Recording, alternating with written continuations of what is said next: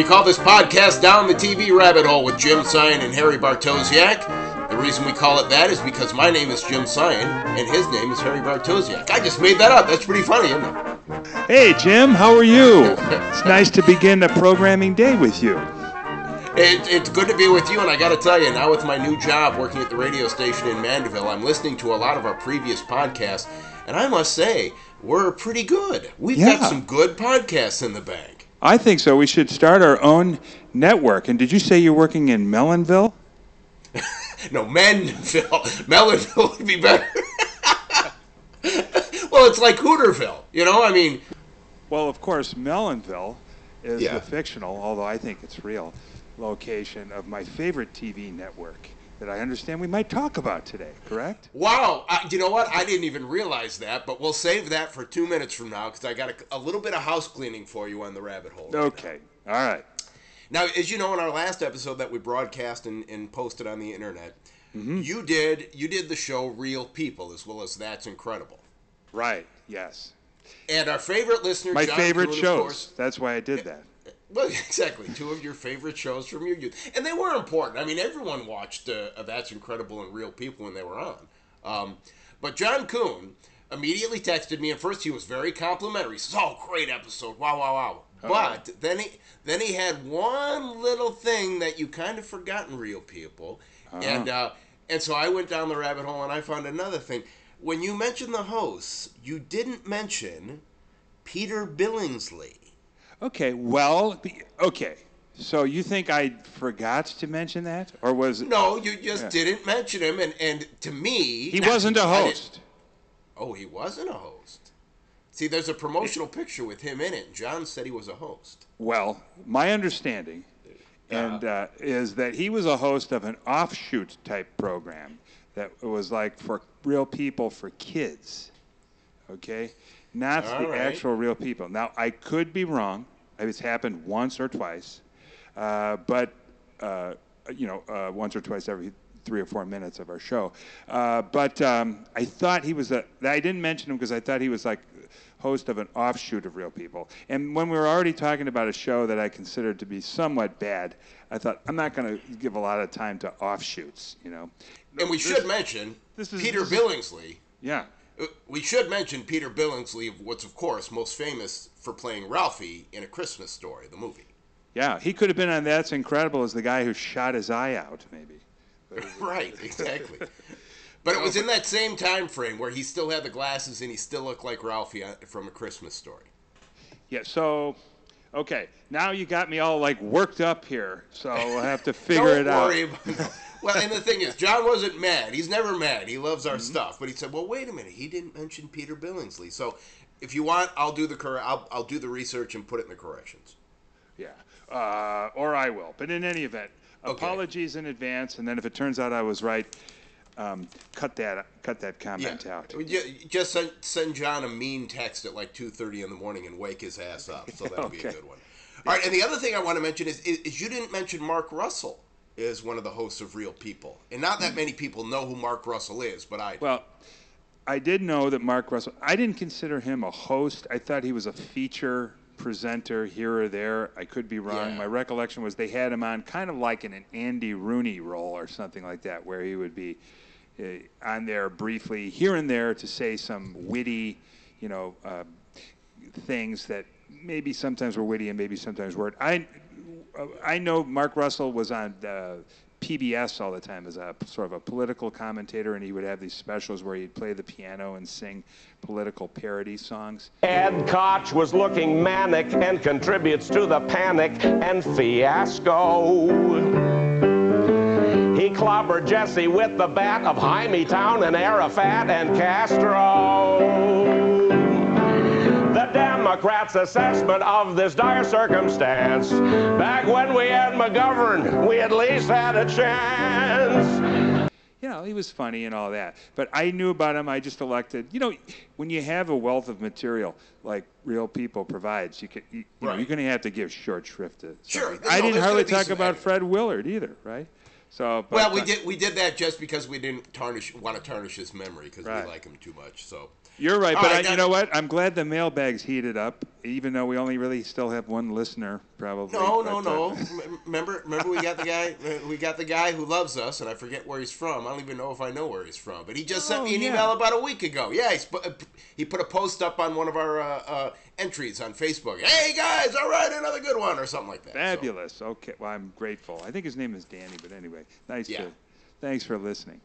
All right, once again, just a little bit of house cleaning before we get to the meat of our of our broadcast today.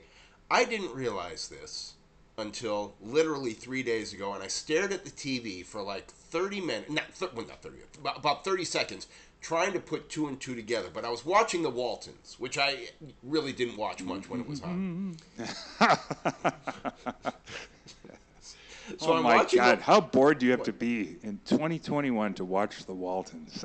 Well, no you're exactly right. No, I you I, I cannot disagree with you in that one. But I'm standing I'm sitting there and they've got like the, the parents and then they've got their grandparents and then John Boy. So it was five of them and they're all talking and it was really just a five shot. You know, they weren't zooming in on people. Mm-hmm. And so I'm looking at the right hand side of the screen and I'm seeing Grandma Walton. And I'm going, Yeah. There's Grandma Walton, okay, yeah. And I'm like, wait a minute. I know her from my who I my God, you know who she was? She was Mrs. Lesh on the Andy Griffith Show, who sold, uh, sto- uh, sold Barney that terrible uh, uh, uh, car. With the sawdust in the engine. Please get in the car and, and take it to a mechanic. No. Now, how much do you want, Mrs. Lash? Oh, I know so little about such matters. I, I have the total on those figures the funeral home, the lawyer, the property and inheritance tax, and it comes to $297.50. What a coincidence. I just happen to have exactly. Probably more, but How'd you do, mate? unloaded another one, Jake. 300 easy clams from the sucker of the world. Let's blow. Bless you, Jake. All right, I got to tell you about the worst hour of TV that I've experienced uh, since we did our last podcast. Okay. It it was at 5 p.m. Central Time, and I was watching, and I always get all the channels confused. I, I think it was Legends, because at 5 o'clock they run the Love Boat. So they start off the Love Boat, and I'm like, oh, Love Boat. And I always like to see the guest stars, you know, because that's the fun part. And I don't hear Jack Jones, I hear Marilyn McCoo. Oh yeah. So you know it's one of the last two seasons, and mm-hmm. so so th- these are the guest stars, okay? Uh-huh. Quinn Cummings, No idea who that is. yeah, she was a child actress, and she did like she did bit parts and like had a sitcom she was kind of on. If you see her, you'll recognize her. Okay. Yeah. All right, so she's on the Gatlin brothers. Oh, the Marion male Ross. Mandrells, I call them. Okay. Yeah, exactly. Well, Marion Uh, Ross was a regular there towards the end as the love interest of uh, Gavin MacLeod. And this was right as they were pursuing that because she did one cruise and then she immediately gets on the next cruise because she wants to spend more time in this episode with Gavin MacLeod. oh my gosh. Yeah. and it's Lame, just lame, it's so lame. yeah. I, yeah, it was very lame, and it's there's no chemistry, and I love Marion Ross for God's Right. sake, but it just Yeah, who doesn't? poor casting, you know, terrible, mm. terrible, terrible. And the other person, the other featured performer was Michael Winslow from Police Academy. Yes. Yeah, this guy. Yeah, one trick pony. He milked that for all it was oh. worth. Yeah. He's, Oh. and you know, and God and, bless and, him. I knew people who worked with him, and I think Really? I worked with him. I'm not sure if I worked with him or not. My memory's starting to fail, but he's great in the clubs because he's standing there with just a microphone and he's getting all these sounds. You're like, oh, this is great. But to put him on TV and have him do that stuff, just not funny. Not even No. remotely funny. No. Not at all. He would have made a good assistant manager at Kmart. I'll say that. Give him Oh, the he would have intercom, and he could do wonders. Yeah. He would have been excellent. That's Blue the, Light? it- well, we had remember we, we cast the Kmart movie many years ago. Um, right. Yeah. And we did, we had Pee Wee Herman working in the toy department. We had Tony Randall and Cameron Jewelry. What else did we have? Doesn't Gordon jump the manager? I think so. Yeah, that would be perfect casting. So yes, let's say that's what we did. George Lindsay and Jim Nabors were in the auto shop. exactly. Very good. Yeah. Yeah. Eddie Albert in uh, the Garden Department. No, uh, that wouldn't make sense. Um, that I Kmart Yeah. movie. Now I have to revisit that. Now you got me thinking again. You got my mind spinning out of control again. Who was security? Was it Asa from the uh, Andy Griffith show? That would have been good. No, I think we went a little more contemporary. Um, but I know we had. I know, and this was the the brilliant casting. We had Larry Bud Melman on the blue light. yeah. Attention, Kmart shoppers. And Can you see him there with the blue Hello, light? and of day. The flashing blue light. be standing like next to the blue light, and of course the blue light wouldn't be uh, erect. It'd be like you know falling over to the side because it's just so lame and so old. And he'd have that. He'd be struggling with his price gun to re-ticket the merchandise. oh God. Oh my. All God. right.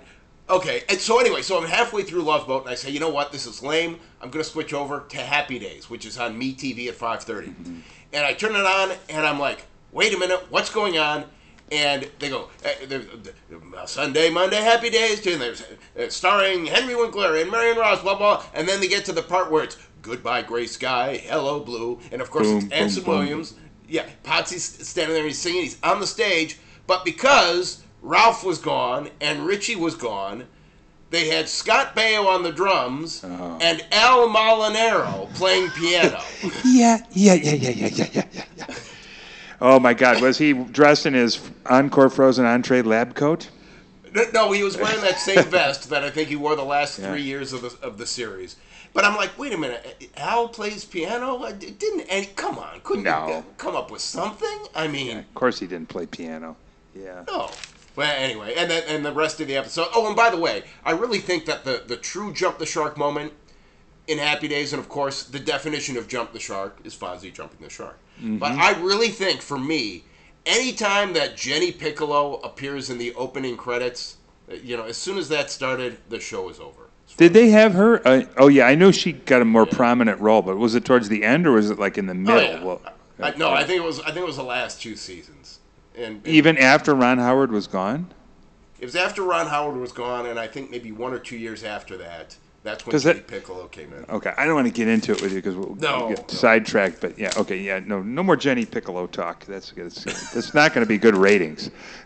No, you're exa- as a matter of fact, I think I'm probably going to edit that part out. So, all right, let, let's get to the meat on the bone because we've talked about this one here for the last couple of weeks, and I think it's going to be very interesting because our remembrances are going to be extremely different and varied. I think only because uh, the show had such a strange history. It's one of the greats of all time. Uh-huh. Uh, it's it's SCTV. Oh, and we're going to do the show in 3D. Now see, that's another Did part. you see that? I It came right out at you. Go ahead. I remember so not little, but my my memories are so scattered of the show because first of all, it started in Canada, and I, now I'm going to my research. It it ran on, it was on the air from '76 until '84. It started on in, in in Canada for like three years. It was an offshoot of Toronto's Second City. Uh, all those Second City guys were on the show. All told, it went six seasons, 135 episodes, but it was on on Canada from 76 until 83. And then NBC took some of those episodes and started running them after Saturday Night Live from 81 Yes. to 83. And then Cinemax bought rights and Uh-huh. started running some of the stuff, and it may have even been first run from 83 to 84. So 83 so- was the last year, but then they showed some in 84.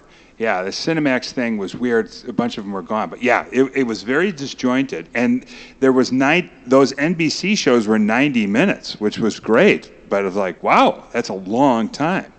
Uh, because a lot of them were 30 minutes when they first started, or 60. So it was all over the place, kind of. And Yes. people came and went and everything. And so, but I'm sorry, I didn't mean to cut you off. No, but, you no, that's exactly what I want you to do because trust me, my research is very sketchy on this because it's All right. tough to find this stuff. Well, and it and, yeah. and we remember it so differently because you know you may have been watching on on Cinemax. I don't think I ever saw it on Cinemax. I don't. I didn't have Cinemax back then. That was back in the day when like you were kind of a rarer bird if your family had HBO even, which was great because that was like the closest thing to like porno you could get was an HBO, you know, uh, channel or something. But uh, in 1976, when they first started the show, you're right. All the people um, who were on the show to begin with, uh, we've got uh, Dave Thomas. Uh, Yep. Joe Flaherty were kind of the head writers of the show. I don't know that they had that title, but anyway, those guys they sat down in a room with uh, it was Del Close, who had been um, the head of Second City in Chicago, Harold Ramis, who was not in the Toronto cast, but he was the only one at this meeting, and then there was uh, another guy. Um, oh my God, is so important. His name is Andrews, his last name, but he he stayed with him the whole time as he was kind of one of the co-creators of the show. They came up with the idea at this meeting uh, to have uh, on Canadian TV a skit show, uh, basically taking the Second City, you know, skits, uh, that format, and putting it on TV. So they came up with the idea of a television station where they could basically have unlimited amounts of material, you know, because they could do all kinds of different shows and different characters and do them as skits. And then I don't know that they talked a lot at the time about also having the characters of the people who ran the station and, you know, who were celebrities on the station, but th- that became a big running thing too. But anyway, Harold Ramis, just to clarify, wasn't on, in, in the Toronto cast, but he did then get ass- assigned to the cast of the show right from the beginning. Uh, for the fir- was on for the first year and a half, and then came back for a couple or one or two shows later too. But uh, that's how it started. Uh, and I thought, you know, pretty ingenious to come up with this idea, this vehicle of a t- fake TV station to be able to do basically whatever kind of skits you want. And they just went to town for all those years. What was it? Oh, Like yeah. eight eight years? And, and the thing that I think made it so great is the fact that they were able to do parodies, and I love the parodies. I oh. think Yes, Perry Como is still alive. Celebrate, celebrate, gonna have a celebration, yeah. Woo! Yeah, yeah, yeah.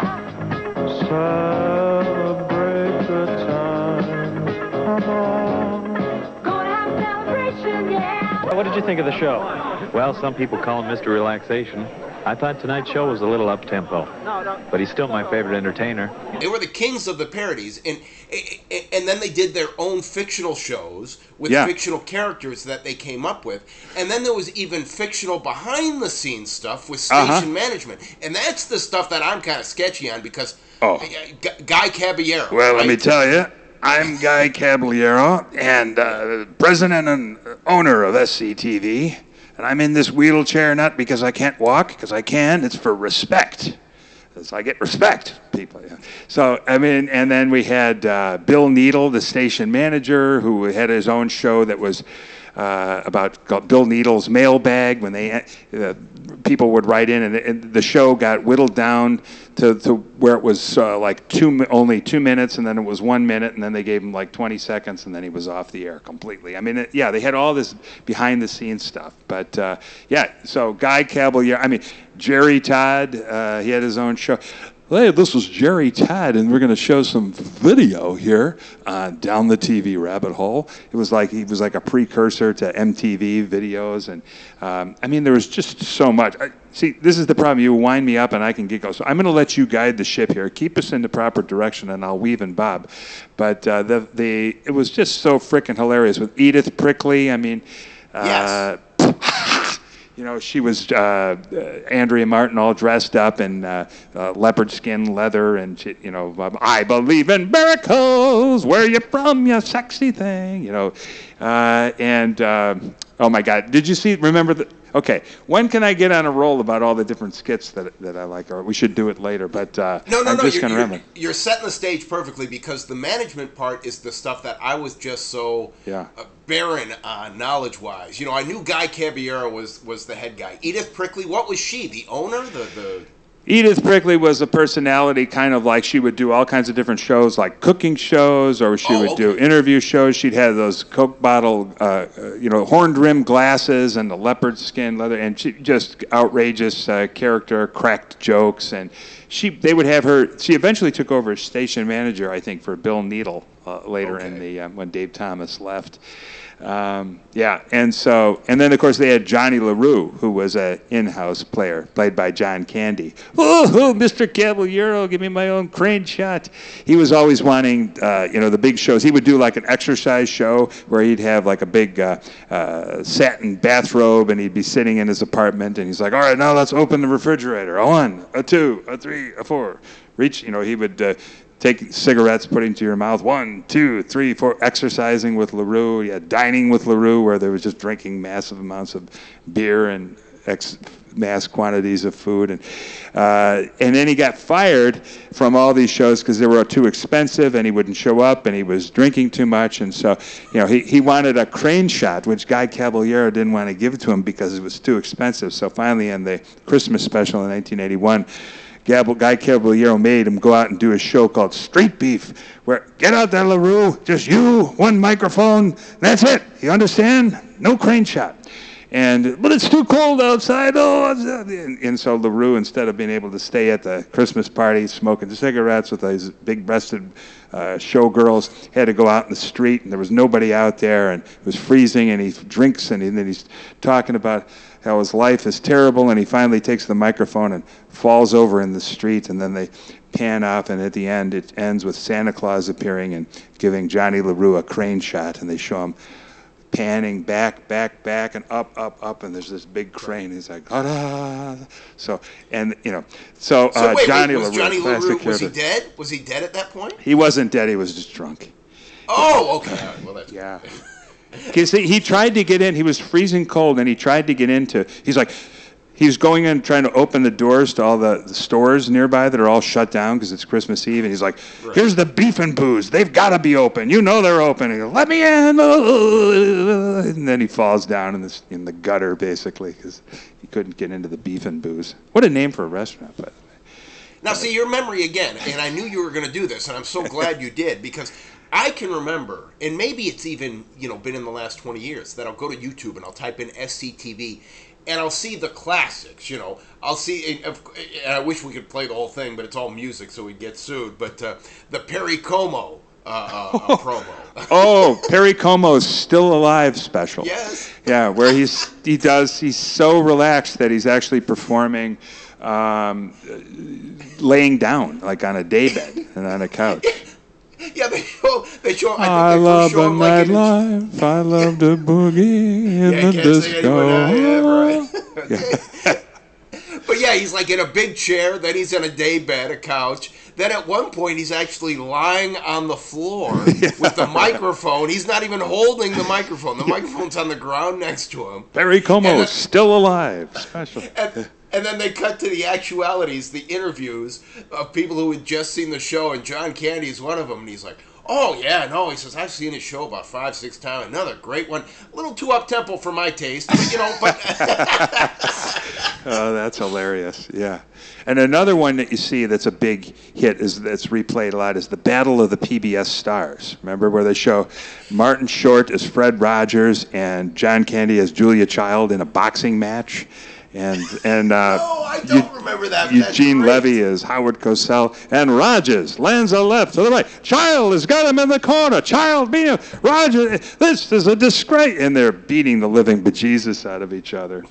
And uh, yeah, no, that that was hilarious. Um, but they would do that. They would have these. I mean, they, the ideas for the parodies were just flat out hilarious and funny, and were a little more like little more lower brow, like flat out, like right up our alley, rather than Saturday Night Live, which I love too. But they they would do great skits, and they would sometimes have parodies, like they would do the Coneheads on Family Feud and stuff. But SCTV, they just parodied the living shit out of, of every TV show, and like you said, sometimes there were fake shows, and sometimes they were real. Um, they did. Um, they, they would even have oddball parodies that you would never think of, and like they did a long form thing about some aliens that take over the station, and uh, it was like know they turn people into zombies. I think there was this guy called Zontar, and he was turning people into sort of a zombie-like state. But the way you knew that they were turned into zombies, cabbage would be growing out of their uh, out of their neckline, and the main guy who was controlling it all was a guy that looked just like Hank Bain. I mean, Conrad Bain from uh, Diff'rent Strokes, but it was Hank Bain in real life. He has a he has a twin, Hank Bain, Conrad No Bain's way. brother. So there's a whole episode around how th- that he was visiting SCTV. Like, who would h- think of to have on? And they made they said, yes, this is Hank Bain. It's Conrad Bain's brother. Then it turns out he was Zontar, I think, too. Or I'd have to look back and see how that unfolded. But I mean, just the stuff they come up with. I mean, to, so um, it's just Now, one of the, one of the ones that they did, one of the ones that they did three or four or maybe even more times, and it's basically the exact same script, but each time it's just hilarious. Is when they do the fake Jeopardy show, Halfwits. oh yes, halfway, yes, with Alex Trebell. Now, Blanche, you're a secretary, is that right? That's correct, Alex. I work for Mr. Hargrove. I see. And what uh, line of work is your employer in? He's the boss. Blanche, you're telling us that uh, you're single, is that right? That's correct, Alex. I'm unattached. Well, good to have you here, Blanche, and good luck to you tonight. Thank you, Alex. Arthur Andrew Liggett. Hi, Alex. Now, Arthur, you were telling us that you are in medical research. Would you care to tell us a little about that? I lied. I'm sorry? I lied. I thought it would sound good on TV. Well, what exactly uh, do you do for a living, Arthur? Well, it's a job. It's nothing special. What what what kind of a job? Uh, just a job, you know, not normal job. What do you do for a living? Uh, whoa, I, I work. Where? Oh, around. All right, I don't have time for this. Arthur, Alex- good to have you here. uh, Alex, and good uh, luck to you. warehouse. That's fine, Arthur. I don't really care at this point. Uh, Lawrence ship- or uh, Arthur, Alex, I I- don't care what you do. Thank you. Now, Lawrence, you were telling us you're still in school. Righto, Alex. Postgraduate work? No, high school. I'm having some degree of difficulty getting through high school. I see. Well, good but to have I'll you here. do it I'm sure you will, Lawrence, and uh, because I have certain goals in life I feel compelled to complete. very, very good. One of Oh. which is becoming a circuit court judge. Good. Good to have ambitions. And the second is perhaps playing professional hockey. Good to have you here, Lawrence, and uh, good luck to you tonight. Righto. Levy actually later gave permission to Norm Macdonald because I guess Norm wrote the skit for S for Saturday Night Live where um, what's his name? What's uh, Will Ferrell played uh, Alex Trebek? You know when they did a bunch of Jeopardy skits. Uh, they, they and uh, but they, they gave credit to Eugene Levy for being the first uh, Alex Trebek impersonator on Halfwits and said, "Is it okay if we kind of steal that part for our our Jeopardy skit?" Oh, and to me, I mean, those, those are the funny, funniest Saturday Night Live skits over the last 15 years. And the fact that Norm MacDonald was smart enough to call Eugene Levy and say, hey, dude, you know, we're kind of ripping this off. We're just making the celebrities the dumb ones instead of normal people. Uh, Yeah. And that's what made it perfect. I mean, because, you know, there wasn't one celebrity. You know, even when Tom Hanks played himself, you know, he got caught in a dry cleaning, uh, uh, you know, a plastic bag, for God's sake, you know. Uh, no, that was. uh, And, and Halfwits, every time they'd have the same, you know, and I wish I could remember better, but um, but John Candy, uh, he just played a dumb guy, but there was the girl that would always try to answer before they even asked the question. I haven't finished the question yet. and then who was it? Oh God, who was the guy? He had the big fake nose. Do you remember? They gave him a big fake nose for whatever reason. Um, oh God, one of the great, one of the guys. I think was it Tony? Was it Tony Rosato? Um, but anyway, he was the guy, and he would always. Uh, he would have an answer, but it was always an answer that somebody else had already used that was wrong. I was going to Yeah. say that, yes, but we know that's wrong. Oh, okay, but I was going to say that one. and, and literally, it was the same script every time, just different questions, and each time it's hilarious. That is awesome. I, I love that. Um, yeah, they would do some other game shows too. Like I remember they did "What's My Shoe Size," where it looked like it was from the '50s, like Once by Line and John Candy signing. What's your name, please? Barry Stubing. Okay, Mr. Stubling, welcome to what's no, it's Stubing. What's my shoe size? And then uh, they would ask, uh, like Catherine O'Hara would be dressed up like uh, what Kitty O'Shea or whoever, what like these old time actresses that would be on those shows and say, Are your feet large enough to propel a small ocean going craft? John Candy be like, um, then he'd confer with, uh, he whispers something to the host. So they'd nod. Yeah, the answer is yes. Yeah, and then it turns out his feet were like 24 and a half, and he'd prop them up on the desk, his huge shoes and stuff. But I mean, just the bizarre, like absurdist comedy. Like they had a bunch of commercials, like they would show in between their fake shows. You know, like they did one I remember for spray-on socks. Are you tired of droop around the ankle? And they showed like a can where you can spray on a new Argyle flavor. You know, and uh, people spraying on socks. Shower in a briefcase. You know, need a quick shower and have nowhere to go, and then they open up a briefcase and the water comes f- spraying out. Alpex used fruit. I remember that one. And of course, Tex and Edna Boil's Organ Emporium, four and a half miles of beautiful organs. Come on down. We've got sausages for the kiddies. Those piggies sure are greasy, so don't touch the organs. Come on down to Tex and Edna Boil's Organ Emporium. You know that would they'd have a Your memory is infallible. Uh, or infallible. You mean, woo, Mrs. Falbo, Mrs. Falbo's tiny town. Remember that with a- Andrea Martin? She plays kind of this. It's like a children's show where she's like this kind of weird woman who tries to impart knowledge to kids. And John Candy's dressed up like a Joker. He's this big fat mess. Mr. Messenger, oh, Mrs. Falbo. And uh, then later they have uh, Andrea Martin had her own. Uh, oh, she was on Sesame Street doing that character. But, Really? Yeah. Now I'm getting a little far afield. But oh, I wanted to make sure to do. Uh, you you must have loved the Sammy Maudlin show, which was kind of based, kind of like uh, Sammy Maudlin was kind of like uh, I think it was based on the Sammy Davis Jr. show that was on briefly, and you're probably one of the only people on earth who actually saw that show or know about it or read a book about it. But he had a co-host named William B. Williams. So on this uh, this guy Sammy Maudlin on SCTV was played by Joe Flaherty, and he'd, he'd be like smoking and ah, laughing and everything. Ah, isn't that great? Ah. And uh, John Candy was the like like Ed McMahon, William B. Williams. So everything would be like. Isn't that wonderful? Aren't you wonderful? That's so funny. you know, just clapping. And then they'd have this guest, Bobby Bittman, who was like a washed up entertainer played by Eugene Right. Levy, who would come out and he'd have the catchphrase. He'd come out, he'd have the chains and his hair sticking out all over his chest. "Hey, How are ya? They're laugh. And then uh, Lola Heatherton, who was a mishmash Yes. of Joey Heatherton and Lola Falana, and she her her catchphrase was "I want to bury your children," but it was all like no talent, like Class C Rat Pack parody kind of a thing, and, and you know their version of the Tonight Show. And actually, during the Christmas special, Sammy Maudlin was smoking so much he lit the Christmas tree on fire, and they had to cut away from the Neil Simon interview because the stage was uh, inferno. Now, now wait a minute. Now, did that really happen or did that fake happen? I mean, Oh, it fake happened. I mean, it was part of the Okay, sketch. okay. Yeah. Okay, no, Yeah. so that's even funnier. No, I do remember that show, and I remember it. But see, here's the thing with SCTV with me. When I watched it in the early '80s, I think on NBC, Yeah. I really wasn't hip enough to get a lot of the stuff. I'm like, I would Uh-huh. get some of it, and then I would be like, okay, I really don't get this, but it seems funny. Oh, I kind of got that. Like when they did the Merv, what was it, the Merv Griffith show? Yeah, ooh, the Merv, isn't that fabulous? He plays like Andy Griffith, but it's Merv Griffith with a really big butt in the courthouse. Um, and he'd be interview. It'd be it was like the Andy Griffith show and the Merv Griffith show combined, right? Where And Rick Moranis played the, the Merv Yeah. character. It was Merv, and, and so Merv was the sheriff of Mayberry.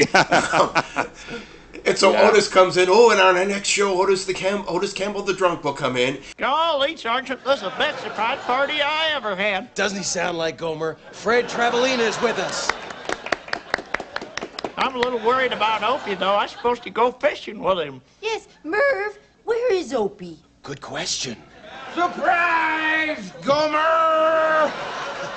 You're not Gomer, you're Fred. Fred Travalena. I love you. work. Merv, Otis has gone and got Opie drunk. Otis, you're under arrest for contributing to the delinquency of a minor. Come on, Juanita. Barney, I was just joking. Young man, you come along with me. Ooh, Floyd, do you think maybe that Opie needs a haircut? Wait on it. I wouldn't be too hard on the boy, Merv. I want to just, uh, he's just a, a kid. Ooh, Fred, can you do Floyd? Oh, yeah, yeah, yeah. And then, but then they went full circle and they actually kind of made it into a talk show at yeah. the end, right? Yeah, it was hilarious. Yeah. You know, as far as not getting it, like one of the ones that um, I think I got it at the time, but I appreciate more and more. I actually have a photo of this skit in my bathroom above my toilet, believe it or not.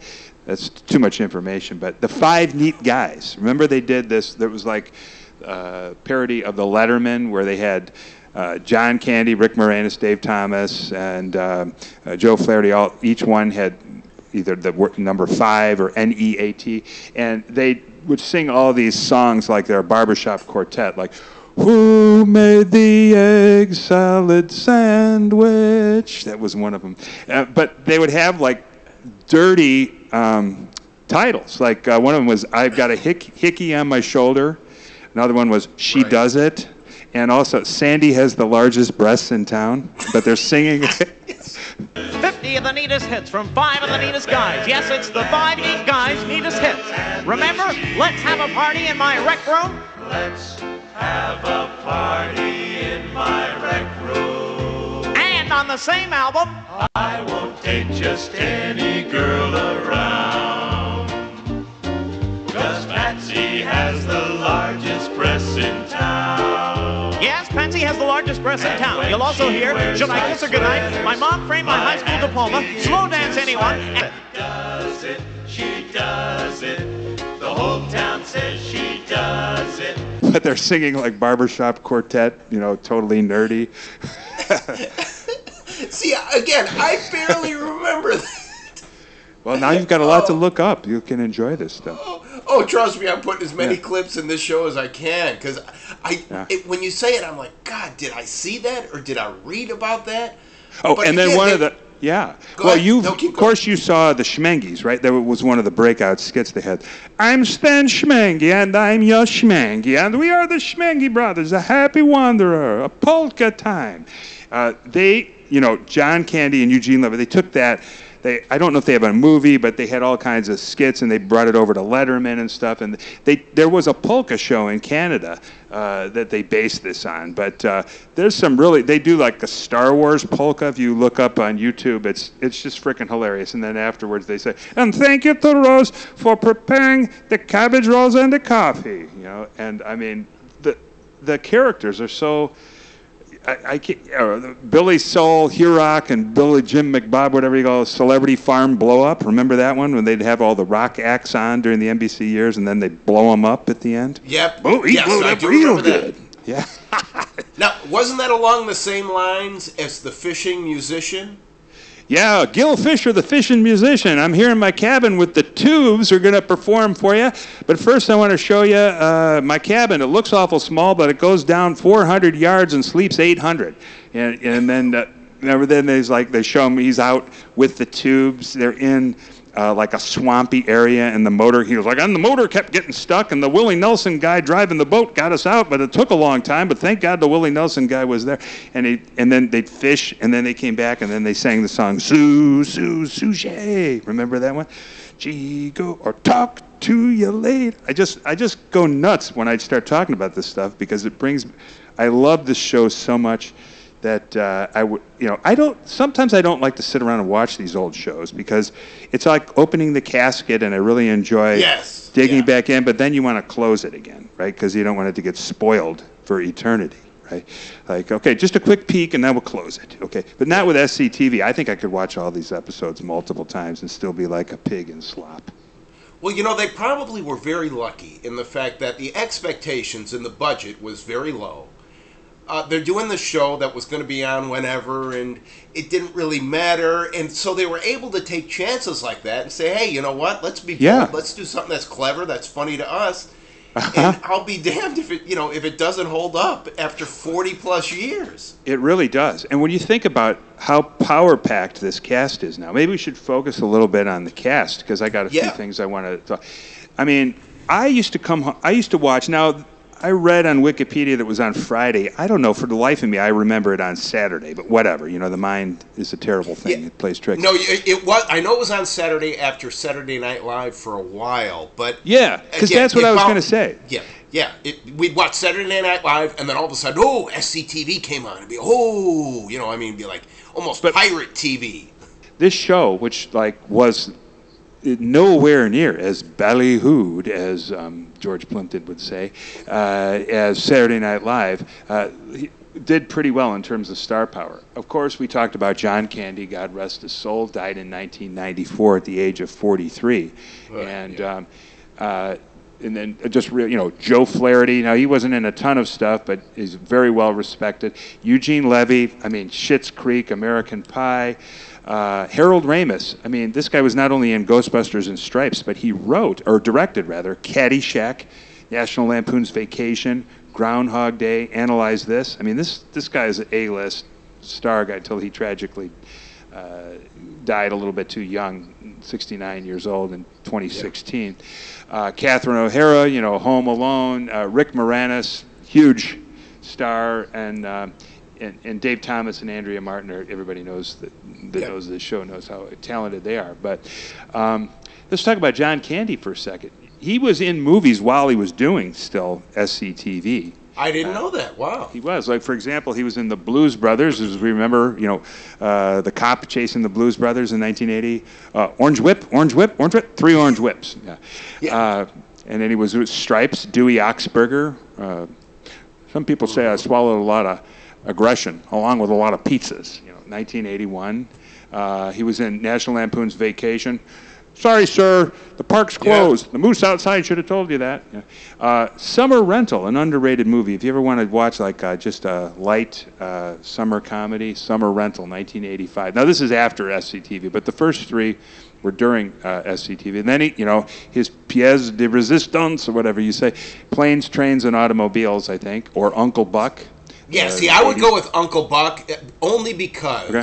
I, I just think that that's one of those comedies that holds up so well. I- I- it's just funny. It's just John Candy being John Candy, and of course Macaulay Culkin was really cute, and that character that they wrote for him was excellent. To me, that's one of the few comedies that really is funny from beginning to end. Planes, Trains, and Automobiles is good too, but I prefer Uncle Buck. uh, uh, also from John Hughes. Uh, John Candy was in Home Alone, of course, as the uh, he was another polka leader, unlike uh, the Schmenges. Uh, Yes. Yeah. So, uh, by the way, um, Joe Flaherty, he wasn't in all that much after SCTV that I see. But do you know how old he? How old would you guess he is today? You know, that's a. Gr- I was wondering what the heck his other because he shows up in things on occasion, but God, I have no idea. I don't He was in Happy I'm so- Gilmore. He was hassling, and he was like, he, you know, he's in bits, parts, and stuff like that. But yeah, he shows up on stuff on occasion. But I think, and then he was um, he was teaching comedy uh, somewhere, but not really, you know, a ton. I think, uh, but um, 80 years old. Okay, that seems about right, actually. But uh, yeah, all right. You know, I'll, I'll go. I'll put I'll put his his credits in the corrections because he's one of those guys that you like. You're like, what did he do? What's he been doing? Right. Eugene Levy we see all the time on Schitt's Creek, and I loved him in Oh, American Pie. He's 74. Underrated uh, was, of course, he was in. Oh my God, these aren't underrated, but he was in, you know, the Christopher Guest movies, including Best of Show. It was just freaking hilarious in that movie where he's like, uh, he's like, "Do you want to dance? I have two left feet." Oh come on, no, I literally have two left feet, and they show he's got shoes that are pointed to the left. That's funny. That's Yeah. funny. Um, but then he was underrated scene, uh, National Lampoon's Vacation, when he plays the car salesman who sells Chevy Chase, that ugly, bizarre Yep. station wagon when Chevy Yep. expects like the super cool car. Oh no, yeah, it was like, Where, where's my car? I want it back, and then they show it being crushed. You know, um, but uh, what else? Um, Rick Moranis. He- Here's something interesting. He's 68 years old, but he went to elementary school with Geddy Lee from Rush. Well, and we'll get to Geddy Lee here in about ten minutes. Keep going. Okay, all right. Uh, but he, interesting thing about him is he was married and had kids, but his wife unfortunately died of cancer in 1991. So Rick, he's been retired, not since 1991, but af- after a while he realized I can't do this single parent thing. And I mean he's been retired for a very long time Yeah. and is just now coming back. He's currently shooting a feature film for the first time in forever. So he's getting back after it now that his kids are older. But a credit to him that he realized, you know, he can't keep this up. Um, well, see, and I had wondered about that because they did a, a TV commercial with him.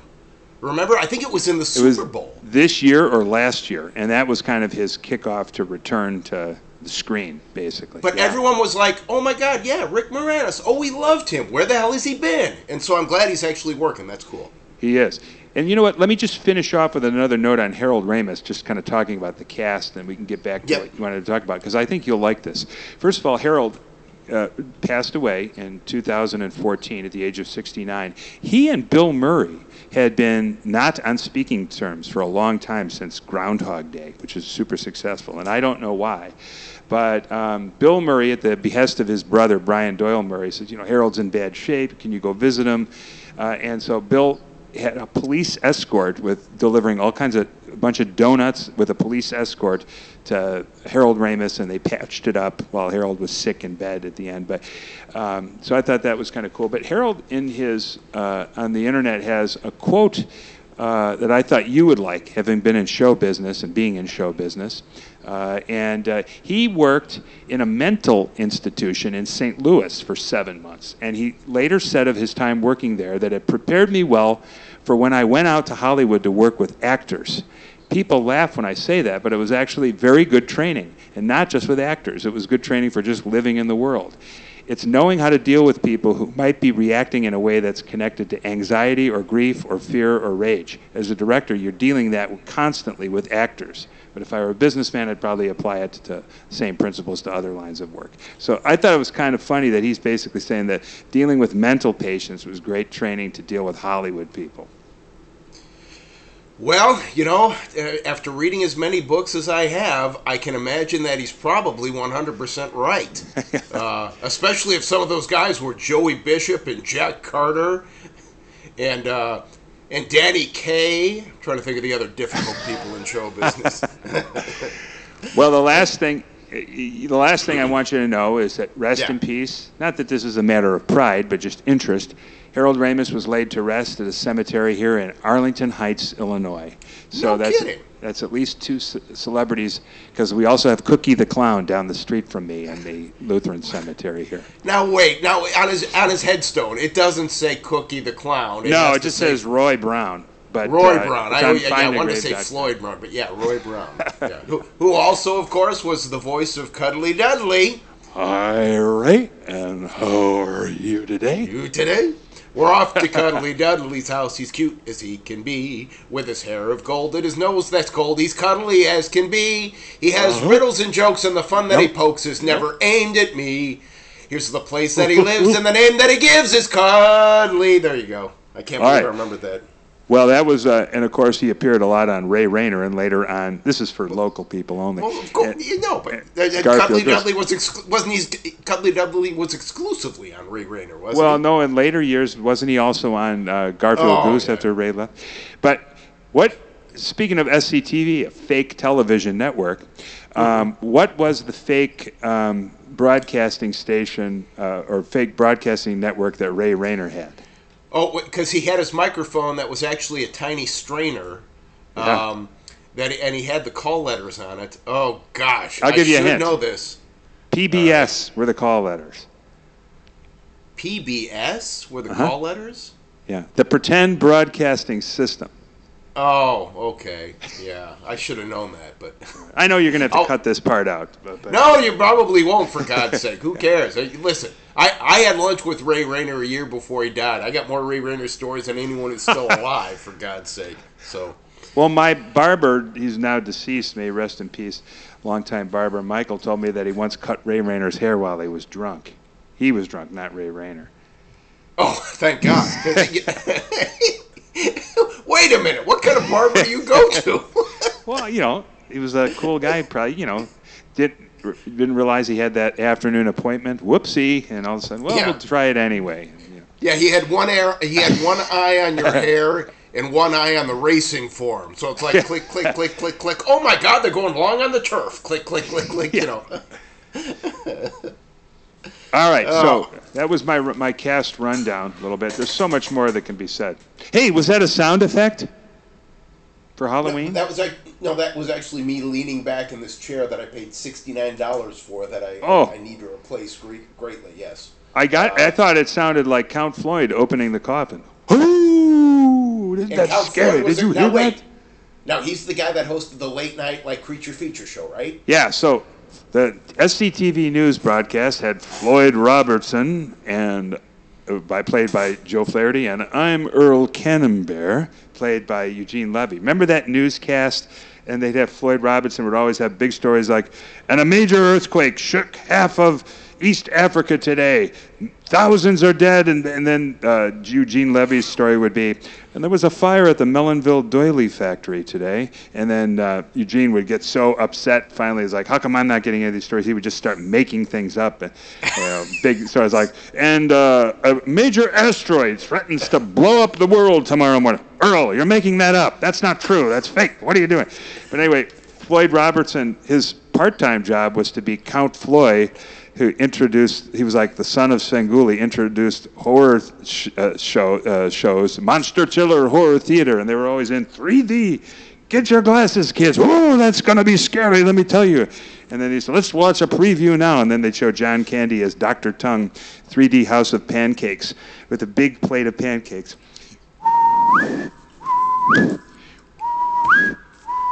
Did you see those pancakes coming right at you?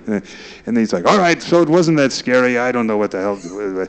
But boy, it's scary. You're in 3D, so get the glass. Yeah, but anyway, yeah, so um, that was his job. Does that answer your question? That was the perfect answer. uh, and again, I just am so impressed by your memory. But I shouldn't, honestly, I'm really not because over the years, you have made so many obscure SCTV references that I sometimes get, that I sometimes don't get, and I'm like, my God, this guy really watched the show, and obviously you did. Well, yeah, a few times. All right, let's talk about the breakout stars of SCTV. Yeah. Mm-hmm. Which, of course, were Rick Moranis and Dave Thomas, and they Oh, played Bob and Doug McKenzie. Which, which, and I'm sure you know this, but I just want to pad my part a little bit, was actually a throwaway segment that was ad libbed because for Canadian TV, they needed an extra five minutes or four minutes because. Ah. Yeah, they, because in American TV, they run more commercials. So they needed extra time for the Canadian broadcast. So they said, well, let's throw in this. Uh, at first, it was the Canada corner, and then it was the Great White North because I think Canada got mad. Yeah. But it's, you know, and we all know all about Wow. it. You know, Bob and I didn't know that. Yeah. yeah, no, that is absolutely true. And of course, that that uh, morphed into the movie Strange Brew, and Oh, you yeah. alluded to this. Uh, they made that record album with Rick Moranis's uh, kindergarten buddy Geddy Lee that actually Yeah. went to like number fourteen on the charts. Remember this song? Yeah. Oh, of course. Take off to the great white north. Take off. It's a beauty way to go. But uh, yeah, that was a good Oh, movie. Hey, coming up, this is me on the drums, man. This is me. No, that's not. Stop. Yeah, no, that's me on the. Take off, you hoser. No, you hoser. Take off. And then Geddy would come in with take off. Yeah. Oh, I was. And then they had the the twelve days of Christmas. Which yeah, we used to run that every year. Yeah, no, that's And that- a beer in a tree. Tree. That movie was good. day. It was, was really it was it was very clever. No, it was very successful. Um, and did you know that Geddy Lee, after doing that song, it went to number fourteen on the charts. That was the biggest hit Geddy Lee ever had in his life. You mean Rush didn't even make it? You're talking. Oh, Rush- you're talking. No, I'm talking Geddy Lee and Rush because I don't think Oh Rush was actually. God. Yeah, but but yeah, yeah um, uh, the biggest Rush hit was, and I wrote it down. I thought. Um, let's see. Uh, yeah, the only Rush song. Uh, one of them made it to 21. I think it was. Um, Wow. What was it? Working Man or, or something. Oh Man. yeah, uh, that's it. Oh my God. Yeah. Rush yeah, was one of those bands that only guys liked. It seemed like, right? Did you ever meet any yeah, girls that were a Rush fan? Yeah. yeah. No, Hey, well, you know. I, I, I, yeah, I didn't meet many girls in high school at all. But yeah, Rush was definitely male oriented. There's no doubt about that. Hey, Hosehead, can I tell you something? You want Yeah, to know what ahead. game? What- what- Hey, hey, take off, hey. You know what game we played No. in high school based on Great White North? Whoa, Beer I Hunter. I- beer hunt. That that you listen. You didn't play any games at high school. I know you. You were in detention the whole time. Hey, No. I'm serious. We they had a skit where they would take two or three cans of beer, shake it up. Yeah.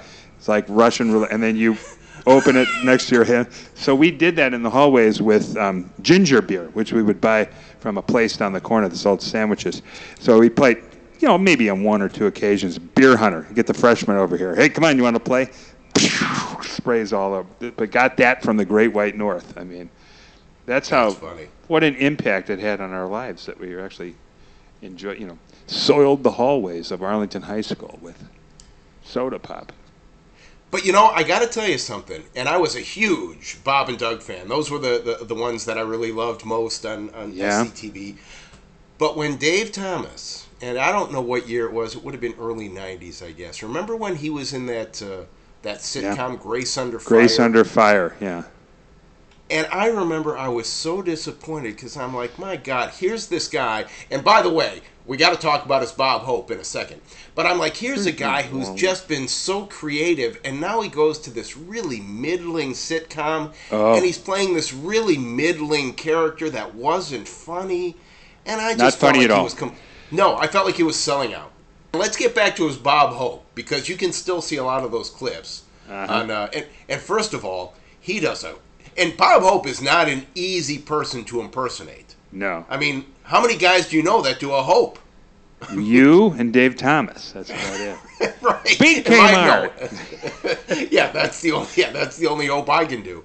But literally his hope was so spot on and he did it so well. Yeah. He was poking fun at Hope, but he was never really mean and he and Bob Hope became very good friends. Is that right? I didn't realize that.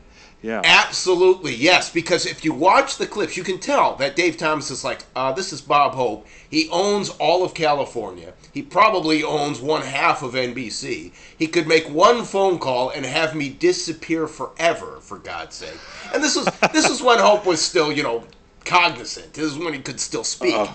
Yeah. But and so when when when Dave Thomas is doing it, it's funny, it's a parody, but he's basically just doing kind of the showbiz Bob Hope, you know, who's Isn't you know, he kind of a- wild? Aren't they wild? Yeah. It's- You haven't made a movie in 11 years, and yet there's always rumors that you will direct one. If you did, what film would that be? Geez, I don't know. I don't know. I thought a lot about that. You know, there's a little package we're trying to put together now. It's a remake of the greatest story ever told. You know, we're going to put that sucker together. That's a big, big number. Do you have any? Do you have any ideas what kind of effects are in that thing? That's a huge number.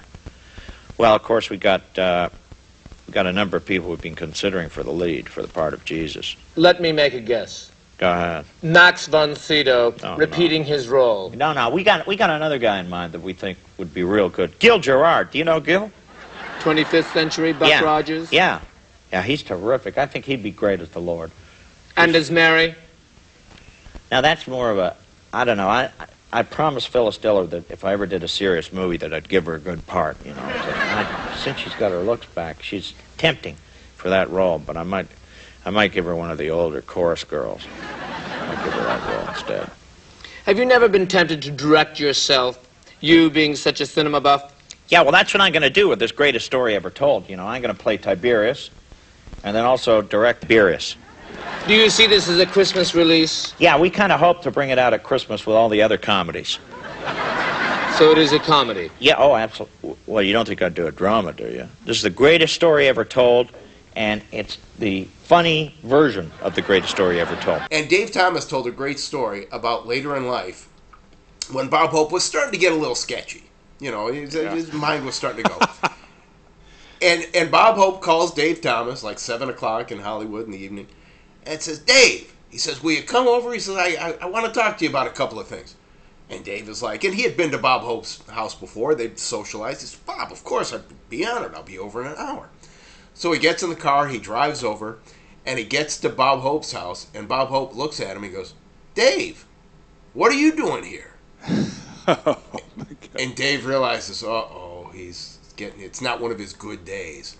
So Dave, in a masterful uh, uh, improvisation, says, "Bob, do you remember that picture you told me about of General Eisenhower pissing in?" and I forget whatever uh, famous river it was. maybe it was uh, the Rhine River. Am I even saying that right? Uh, Yeah, it was Patton pissing in the Rhine, but anyway. That was it. Yes, thank you. He said you. He said, remember that picture? He says, I want to see that picture. Oh yeah, Dave, come on over here. Yes, thank you so much for filling in the blanks on that one. But Bob Wow. Hope, I guess, had had the original copy or whatever, you know, and so so Dave came up with that ad lib to save Bob Hope's ego, you know. Oh my God! Well, that is so. That is a great story. Did we talk about Ed Grimley yet? Martin Short's contribution. No, we didn't. Now Martin Short, he wasn't on the full run, was he? No, he joined. I don't have it here, but he joined later. Right. And uh, he- you know, he was a member of the SCTV. I mean, Second City in Toronto, so he was Canadian. Came up through the same ranks, but wasn't part of the original cast. I think he joined after Harold Ramis left, and so it would have been maybe like an 82, or 81, or 82, or so. I don't know. I think it was. I don't know. We have to look that up. But anyway, he joined later. But he had some memorable characters. I mean, he, like I said, he played Fred Rogers in Battle of the PBS Stars. But he had that character Ed Grimley, who had that kind of pointy reverse funnel haircut, and he would wear the. He, he, he would dance around it. He'd have his pants all up. He was super nerdy. He was like, "I can hardly wait for Christmas. I must say," you know, the, the you know, and uh, the boy who could hardly wait for Christmas. And he was just an uber nerd, I guess. And they even carried the character over to Saturday Night Live when um, Martin Short was on Saturday Night Live, and um, but he would always use the phrase, "I must, I must say, uh, you know." I, I'm really feeling good today, I must say, but uh, I, I'm doing a bad job of describing it. But every people that have seen Ed Grimley know that that is a uh, that's a classic Martin Short character. He's really tried a lot of things, and I worked for an NBC affiliate at the time when he had his own talk show. Do you remember that? Oh, I do vaguely, yeah. Yeah, uh, obviously it was called the Martin Short Show, and I remember watching it. But he tried to do so much. Like he would, he'd come out and then he'd do some jokes and he'd sing a song because he's not a bad singer, but you know, I mean, he's not a great singer. He's not Sinatra. He's you know, He's no so Tony sing- Danza. Let's put it He's no Tony. No, no. Actually, he is Tony. That's a great comparison because it's like, well, okay, Tony can kind of sing, yeah, you know. And but and, and he would try to make it funny, like he was poking fun at himself. So he would put like funny captions under his song, like you know, uh, like uh, uh, Martin. Martin wanted to actually sing Baubles, Bangles, and Beads, but his manager wouldn't let him. Or, you know, uh, uh, uh, Martin's pants are too tight, can't you tell? Or something, you know, just like little asides and stuff. Yeah. Um, and, and then, and rather than, you know, when Carson did the Tonight Show, and of course he's always the gold standard, but he'd come out, do the monologue, maybe he'd do a bit, and sometimes the bits were good, sometimes they weren't that good, but it didn't matter because, you know, Johnny was always kind of, he really didn't take it that seriously. And then he'd have the guests come out, whereas he, it, it was like Martin was really taking it seriously, you Yeah. know, and it just, it didn't work. It didn't work. He was over the top with everything that he did, basically. And Yes, sometimes very good. No like subtlety, Too much, yeah. But uh, and it was a shame still, because like, yeah. No, no, no. I, I wanted it to be good, and there were some funny things. Like he did, he did the Jiminy Glick character on that show for the first time. Oh, that's for a right, while. yeah. I thought that was really funny. He went out to the Emmys, and no one knew who he was. And he went to the red carpet, and he interviewed everybody. And I remember he interviewed Dennis Franz, who was up for NYPD Blue. Dennis Franz, I love you. You're the best. You know what? I loved you in Saved by the Bell. and Dennis Franz, because you know he's a Midwestern guy, he's like, oh, that was some of my best work, quite frankly. Um, so, and, and then he's interviewing Julianne Margulies, or, or one of the gals from ER, and she's there and she's you know dressed to the nines and she looks great, but she can't she can't stop touching her hair and her dress. She's obviously so concerned about her appearance, so she's walking. She's not even paying attention to who she's talking to, and he says. Julianne Margulies, you look beautiful. What, what, what, what show are you in again? What show is it? and, and then she says, "Oh, I'm in ER," and he goes, "ER, ER." and she totally doesn't get she, and of course she didn't know it was Martin inside the fat suit, you know. But oh, and it, that to me, if I can find that, I will put clips in this podcast because he totally blindsided everybody at the Emmys, people that he knew, people that were probably his friends, and they're like, "What the hell is this?" And of course, then everyone got when people got in on the joke, and he would interview them, It was okay. Well, you know, we're, doing a bit. Yeah, I, I know it's Martin Short. and He's gonna Yeah, once they're in on it, that's not funny anymore. It's like when Mike Myers was doing that fake character host of the Gong Show. Uh, Mhm. after a while, it's like, okay, now we know it's a bit. It could stop now. It's okay to stop it now. You know. Uh, No, you're. But and the thing is, it's so hard because uh, some of the stuff that was on NBC was actually taped in Canada like a year or two before. So when we saw it, some of the guys really weren't. So it's so disjointed. It's so disheveled. It, it's so hard Yeah. to really put a timeline on anything. Right, because Uh, they came and went. Candy and O'Hara left, and then they came back. Uh, Harold Ramis was not only at the beginning, but then he came back for one or two. Uh, Martin Short was in there, and then there was Robin Duke and Tony Rosato, who nobody cons- talks about that. We haven't even talked about them. You mentioned his name. They weren't too bad, but they, they were on Saturday Night Live after that for a while with Martin Short. Yep. And that's why they did it as an NBC show, apparently, is that Dick Ebersol, who was one of the co creators of Saturday Night Live, went back to work on SNL. And they had a hole in their Saturday lineup where they had to come up with something. And so they basically punted and said, let's grab SCTV and we'll show 90 minutes of it. Uh, because uh, I guess it was the midnight special had just finished up. Or whatever. right. Uh, yeah, you're exactly yeah. right. yeah, so they used it as a filler for a couple years, basically. And thank God they did. But uh, it, it was it was just like, yeah, yeah, that's funny. Just grab that, put it put it on the air, you know. Now, now, uh, who was the host of the Midnight Special? I, I can't imagine you could do an impersonation of him. I'll tell you what, Jim. My favorite broadcaster compared to you is a little bit cooler. Wolfman Jack. Maybe I should end it like that. Do you have anything else you want to add? Because that's a good ending. No, I guess that would be that would be about it. Except All right, to say no, this that's- now concludes our programming day. All right, this is Jim with a record setting edition of Corrections. It's going to be record settings that's going to be so goddamn short. Peter Billingsley, yes, he was in Real People, so plus one for John Kuhn, minus one half for Harry. Now, Peter Billingsley was also in the, the kids' version of Real People, but he was on the real show, so John was right. And the only other thing that I got to talk about is Joe Flaherty, his resume. Not that impressive. He really never had any sort of a breakout role. He was a semi regular on King of Queens, and on Freaks and Geeks, he was a featured performer. Actually, I think was a regular. But unfortunately, Freaks and Geeks was canceled after a short period, after only one season. And actually, here for like the last 20 years, Joe Flaherty has been doing some teaching. So there you go. That's it for Down the TV Rabbit Hole. Thank you very much for listening, and so long now.